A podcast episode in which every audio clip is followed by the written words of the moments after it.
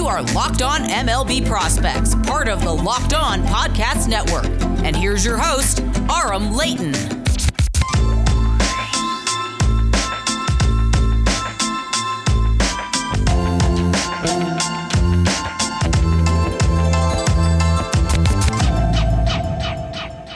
This is Locked On MLB Prospects, your go to podcast on the future stars of Major League Baseball. As always, I'm your host, Aram Leighton. I'm a prospect analyst and writer, as well as the founder of JustBaseball.com. And in today's episode, we are going through part two of the Rays system rundown here. Some exciting prospects in the back end of the top 10 that I wanted to go through. If you missed part one, I went through prospects one through seven in order uh, for my rankings here in the system. And I'll go through that real quick again, just going over the names and where they rank in the top 10 and where they rank in my top 100, uh, just to get you a little bit of a refresher in case you already forgot. Don't blame you. There's so much going on in the baseball world right now. Number one was Shane Baz, who, without a surprise, is the number one prospect in this system with Wander Franco graduating. And Baz is my number eight prospect in all of baseball, my number two pitching prospect behind only Grayson Rodriguez, but you could really interchange the two. I just have a little bit more projection on G Rod and like the physical stature that he offers and the deep bag of stuff. Number two, Josh Lowe, number 45 in my top 100. Absolutely love this guy. Gave him the Kyle Tucker comp, but he's even more athletic, albeit with some more swing and miss, but a really exciting prospect there and probably going to stick in center field. Vidal Brujan at number three and number 52 in my top 100 rankings right there. Then you go to number four, which is Curtis Mead, another guy that I'm probably way higher on uh, than most people. I haven't really seen him in any other top 100 lists, but we've got him at 56. So very high on Mead. Reminds me of Evan Longoria. Very excited about what he's going to do in that system. Number five was Xavier Edwards shortstop, second baseman, probably going to play more second, super utility guy, number 83 on our top 100, plus plus runner, and then some.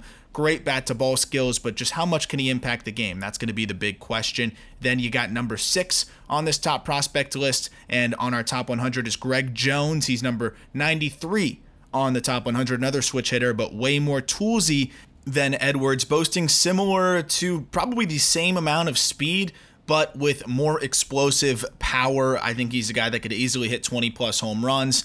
Maybe not as much of a sure handed option in the middle infield, but I think Greg Jones could stick it short and at the very worst could be a plus center fielder. So a very exciting prospect there, albeit with a wide range of outcomes as well. And then the final prospect I went over and the final guy uh, in the Rays system right now that is in our top 100, Austin Shenton, number 94 overall in our top 100 and seventh in this top prospect list for the Rays. Ridiculous to have seven top 100s, just unfair. But Shenton, third baseman right now, might end up. I don't know where he's going to end up. I think he's good enough to stay at third. That's where I think he should stay. Could end up in a corner outfield spot, left field could be a very viable option as well. The arm is strong enough there, and he moves well enough to be an average left fielder. That could be the more likely scenario. But what the real bet is, is with the bat there. And I talked about his swing and how I really like what he does at the plate in the previous episode, but who I was not able to get to in the last episode. And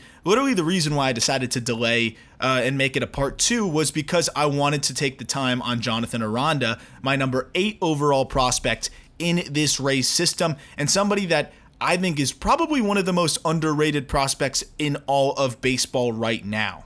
I understand that we want to dream on guys and we want to have this major projection. Oh, he can be a five tool player. He has this raw power. He has this speed. Any of that. I understand that's that's super important. But what's the object of the game? The object of the game is to hit the baseball. And Jonathan Aranda has a potentially plus hit tool in my eyes. It's already a present 50 from what I've seen and I think he does have the ability to be a plus hitter and we've we've seen that. I mean the numbers back it up. When you look at what he did this year between high A and double A, it's ridiculous. 23 years old, he hit 330 between high A and double A, 418 on base percentage, 541 slugging. The big thing with Aranda was will he be able to hit for power? And because he didn't hit for a ton of power and he was a bit positionless defensively, he was not somebody that was ranked as a prospect, a contact oriented guy that doesn't play great defense. I can understand that. I can understand why that's not somebody you're excited about as an evaluator. But now you look at what Aranda has done. He answered the one question, which was he hit for power. 14 homers in 100 games is really strong when you're walking as much as he does and when you don't strike out. Here's the thing also with Aranda is I am always very pumped on prospects who have the bat to ball skills and then have the power shine through later on. It's a lot more volatile and harder to project the guys that have the big power and you're hoping that they'll be able to hit enough. Those guys are interesting too and they figure it out. The Aaron Judges of the world definitely figure it out. There's prospects like Mark Vientos, who I'm super high on with the Mets, that has always had ridiculous raw power and now is showing a better approach. It can go both ways, but it is always a safer bet when you have a guy that has already shown he can put the bat on the ball and now he's hitting for more power. Two great examples of this are Gabriel Moreno, somebody that I was so excited about because I saw the bat to ball skills before this season and really believed that the power would manifest itself in some way. It would start to come out because there was just too much raw bat speed and too good of a swing for power to not start to break out or at least above average. And that's exactly what we saw with Moreno. Similar with Alejandro Kirk, who interestingly enough is friends with Jonathan Aranda. They're both Mexican natives. They're both, I believe, they both played in the Mexican League uh, in the off seasons and in the winter, and they torched it. They are friends who have similar bat to ball skills, similar type of offensive profile. Obviously, Kirk is way more valuable as a catcher, but I love the comparison between these two guys as guys that probably hit together, I'm sure, given that they're buddies and they have similar approaches that usually bode really well for success in the big leagues. If you're wondering why you haven't heard of Aranda, or if you haven't, I'm sure some of you have, especially if you're a Rays fan, and maybe some of the deep divers into prospects, but I'm actually surprised at how little attention he gets, how hard it was to dig up video on him, how hard it was to just get anything on him information wise. Couldn't find out what his international free agent bonus amount was. I mean, there is just not that much information on this kid, and he's been in the minors for a while. He was signed as, a, I believe, a 17 year old, and the high contact rate was always what was the appeal. He's not the most physically imposing at 5'10, about 180 pounds, but now has really tapped into that power. And to just compare it to what he's done in the past, the 14 homers, as I mentioned this year, he hit more home runs in the first two months of this season actually the first month and a half than he had in his previous 800 minor league plate appearances. So that puts into context what really clicked for him. I have a video that I dug up from the Mexican League in this article at justbaseball.com, which is also embedded in the description, where you can see him really explode on a baseball and go pull side with an absolute bomb. I don't think that the power is ever going to be plus. I think it's very fair to say that it's not going to be that. But pull side, his power is above average. And I think that it's average to all other fields but he's got the strength and bat speed and the bat angle to really be able to yank balls out of there. I really like the bat path as well. It's level enough, especially when he's trying to drive balls the other way, but he can get balls up in the air on the pull side. His swing allows for it, and he's able to unload on some baseballs. What I like is his approach is so strong that he leverages his hitters' counts well, and he's looking for something middle in. That's where he'll do his damage. When it gets to two strikes, then he'll settle down a little bit and just look to put the ball in play as I mentioned, still only 23 years old and having already mashed through double A, he could be on a track for a potential call up as soon as the middle or end of next year, especially if he continues to show these bat to ball skills that he has boasted all year. I mean, the walk rate steady at 10%, strikeout rate 15% in high A, jumps to 19% in double A. Still really solid for how good the pitching is there.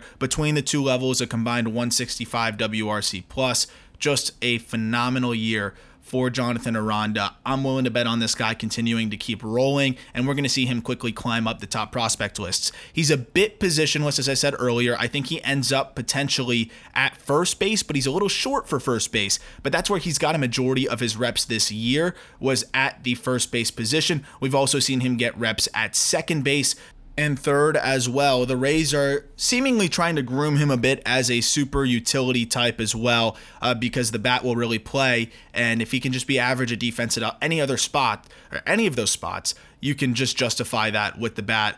The double A breakdown for starts, he made 46 starts at first base. He then made 17 starts at second base and finally nine starts at third base. So a little bit of everything, and also one start at shortstop. I, I did not see that outing, and I'm curious how that looked. But he was able to do it for one game, so I'm curious to see how the defense continues to progress. If he's average at any of those spots, the bat could play and he could be an above average regular with really good contact rates that get you excited and give him a very high floor. So, Aranda, keep an eye out for him. He might be cracking the top 100 list sometime soon, especially if he has a strong year here coming up or a hot start to the season coming up. I have prospects 9, 10, and some honorable mentions as well coming up in the second half of this podcast. Before I get there, a reminder that this episode is brought to in part by RockAuto.com. With the ever increasing numbers of makes and models, it's now impossible for your local chain auto parts store to stock all the parts you need. Why endure often pointless or seemingly intimidating questioning? Is your Odyssey an LX or an EX? Or wait for the person behind the counter to order the parts on their computer, choosing from only the brands their warehouse happens to carry. You have computers with access to rockauto.com at home and in your pocket. You can save time and money by using Rock Auto. Why use the other chain stores and dealerships and pay 30 to 50 to 100% more for the same auto parts when you can just go to rockauto.com. For example, that Honda Odyssey has a fuel pump that is $353 from the chain store, only $216 from Rock Auto. Rock Auto is a family owned business that's been do- serving the do it yourselfers for over 20 years. Their prices are always reliably low and they have everything you need from brake parts, tail lamps, motor oil, or even that new carpet. Go to rockauto.com right now and see all the parts they have available for your car or truck, right locked on in the How Did You Hear About Us box so they know we sent you. Amazing selection, reliably low prices, all the parts your car will ever need.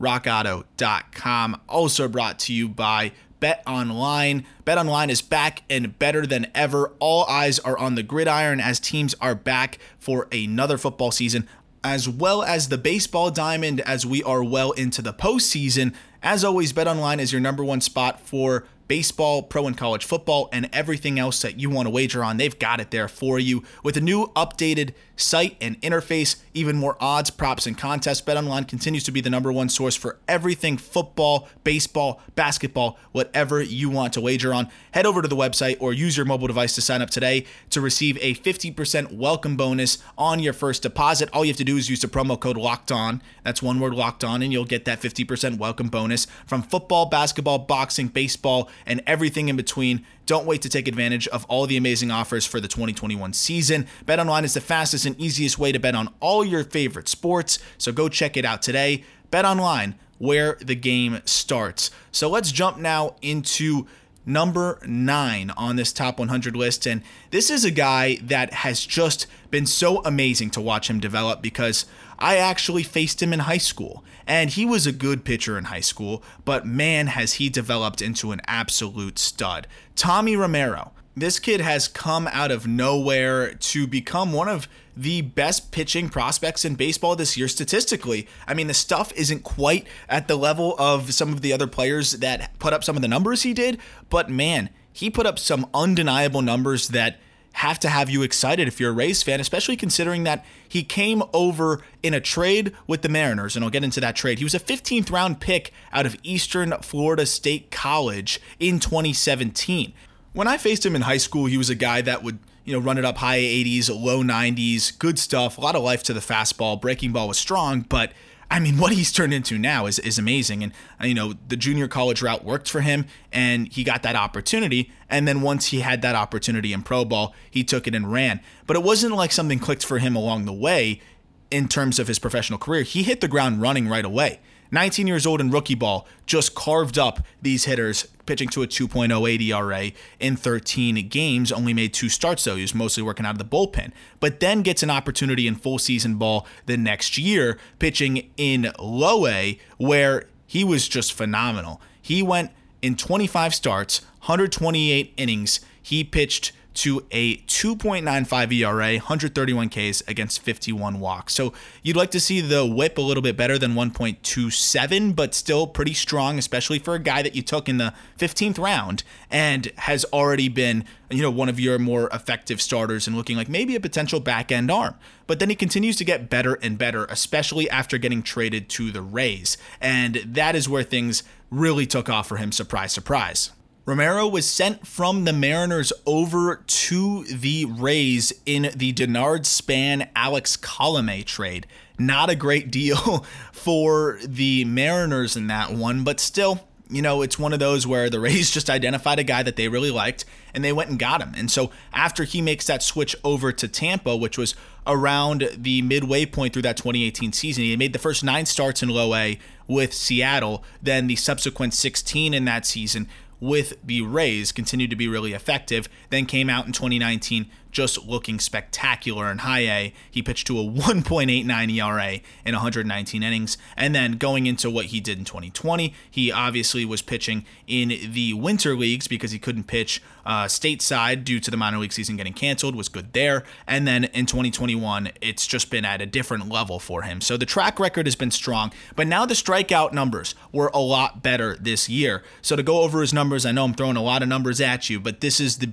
telling ones. And this is what really forced him into the top 10 is what he has done this year in the upper level. Starts the year in double A, made a mockery of double A hitters. 188 ERA in 9 starts, 75 Ks in 48 innings. So all of a sudden the strikeouts per 9 skyrocket from what was roughly 8 to 9 most of his career, more in the high 8s to 14 in high A. Gets the bump up to triple A was a bit of a rocky first couple starts, and that's understandable. The zone gets tight as almost the major leagues in AAA because those umpires are trying to get to the big leagues too. They're sniffing it as well. That's the biggest change in terms of strike zone. So it's tougher on pitchers. That's why you sometimes see hitters also take it to another level in AAA. Also, you have the Major League Baseballs there, which generally speaking, they take off a bit better than the minor league balls. So it was rocky at first, but then over his final five starts, pitches to a 0.55 ERA.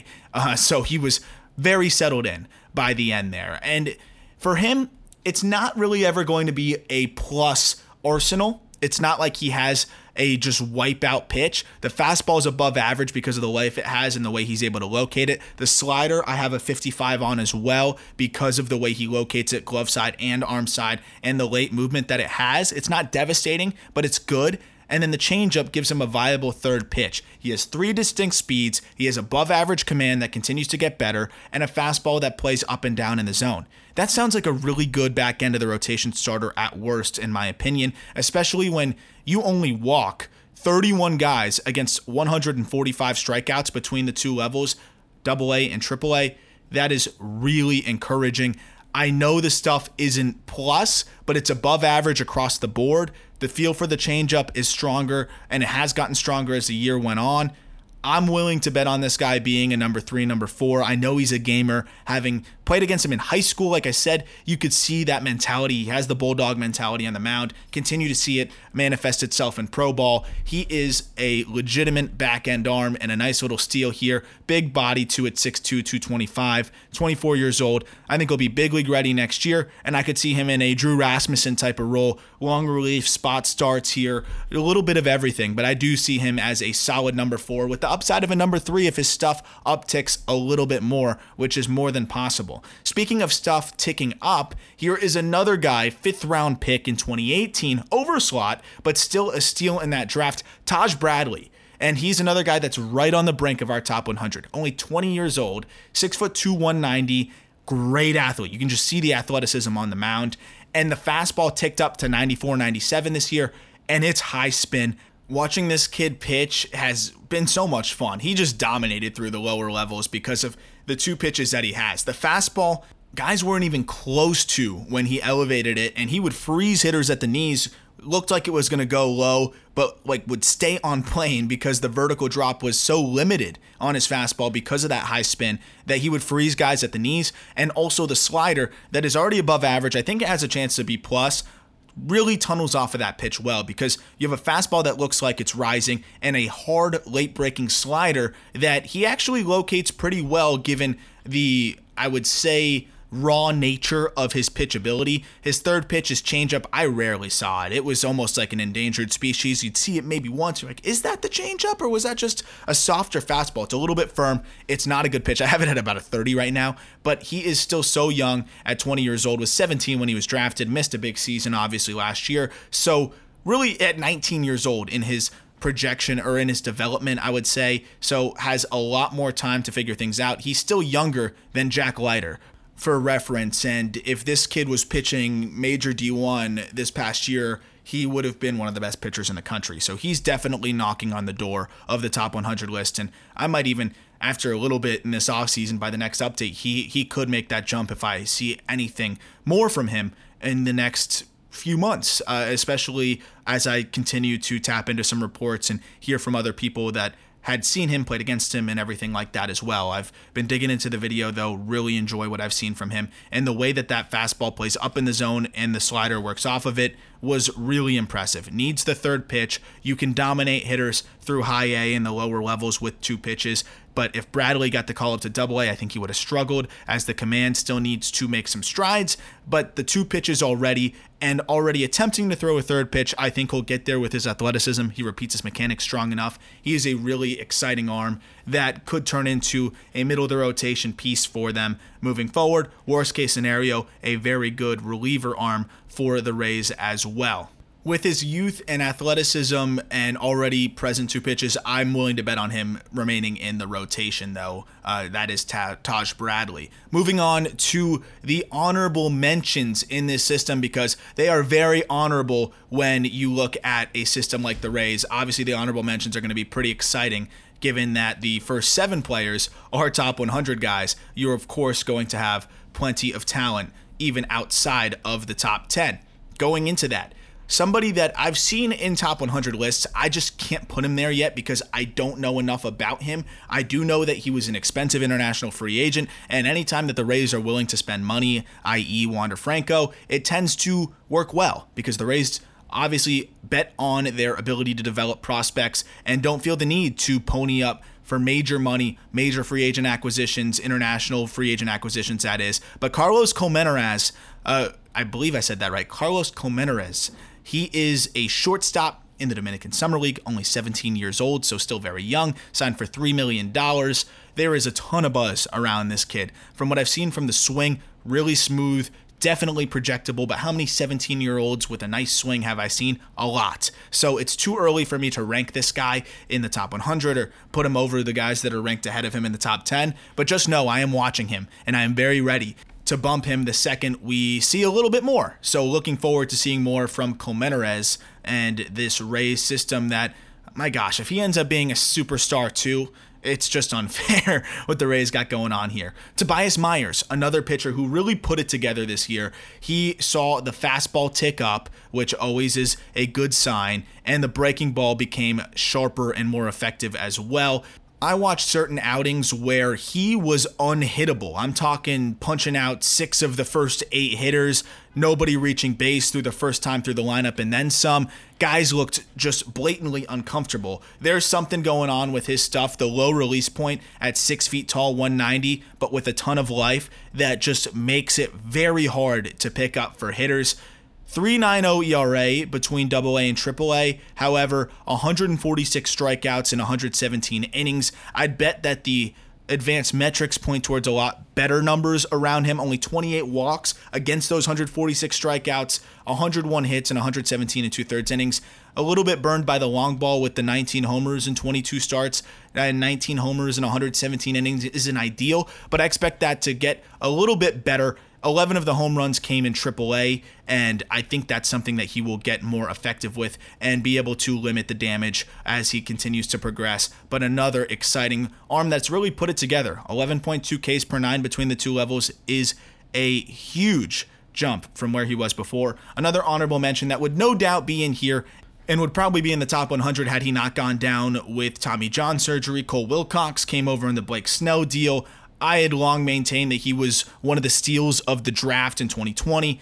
His stuff is just ridiculous. And he has multiple pitches he's already comfortable throwing. He's got three pitches that I already think are above average, and he's a big projectable body. The command is stronger than I thought it would be through this short amount of time that we got to see him before he went down. Yes, it delays his progression. He's still young. He's going to have plenty of time to work it out. And I believe he's going to come back stronger with his big frame after Tommy John.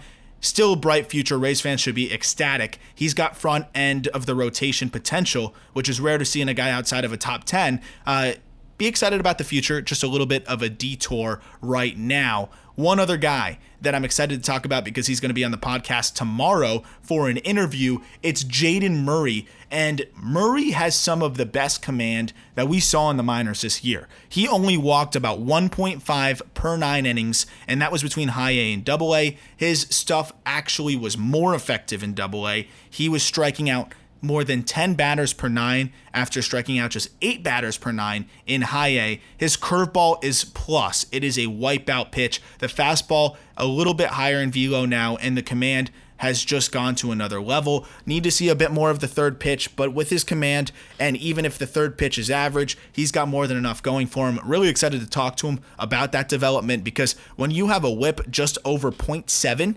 on an entire season, and I mean, he threw nearly 100 innings it was 20 starts. To do that is incredibly impressive. So I am very eager to hear from him and what he plans to do to develop that third pitch and how he really was able to see his K per nine jump by two full strikeouts uh, when getting the call up to double A. That's pretty rare, and I'm sure that there was something that clicked with him along the way. So look out for that interview coming out in the afternoon tomorrow with Jayden Murray. I hope you enjoyed this rundown of the top 10 and then some of the Rays system. I'll be doing it for all 30 teams. I'll also be going through my all prospect team from this year, which should be a ton of fun. That'll be coming up after the Murray interview as well, where I'll take you through uh, my award winners, I guess, for every position in the minors this year, and I'm very much looking forward to recapping this minor league season and some of the best performers.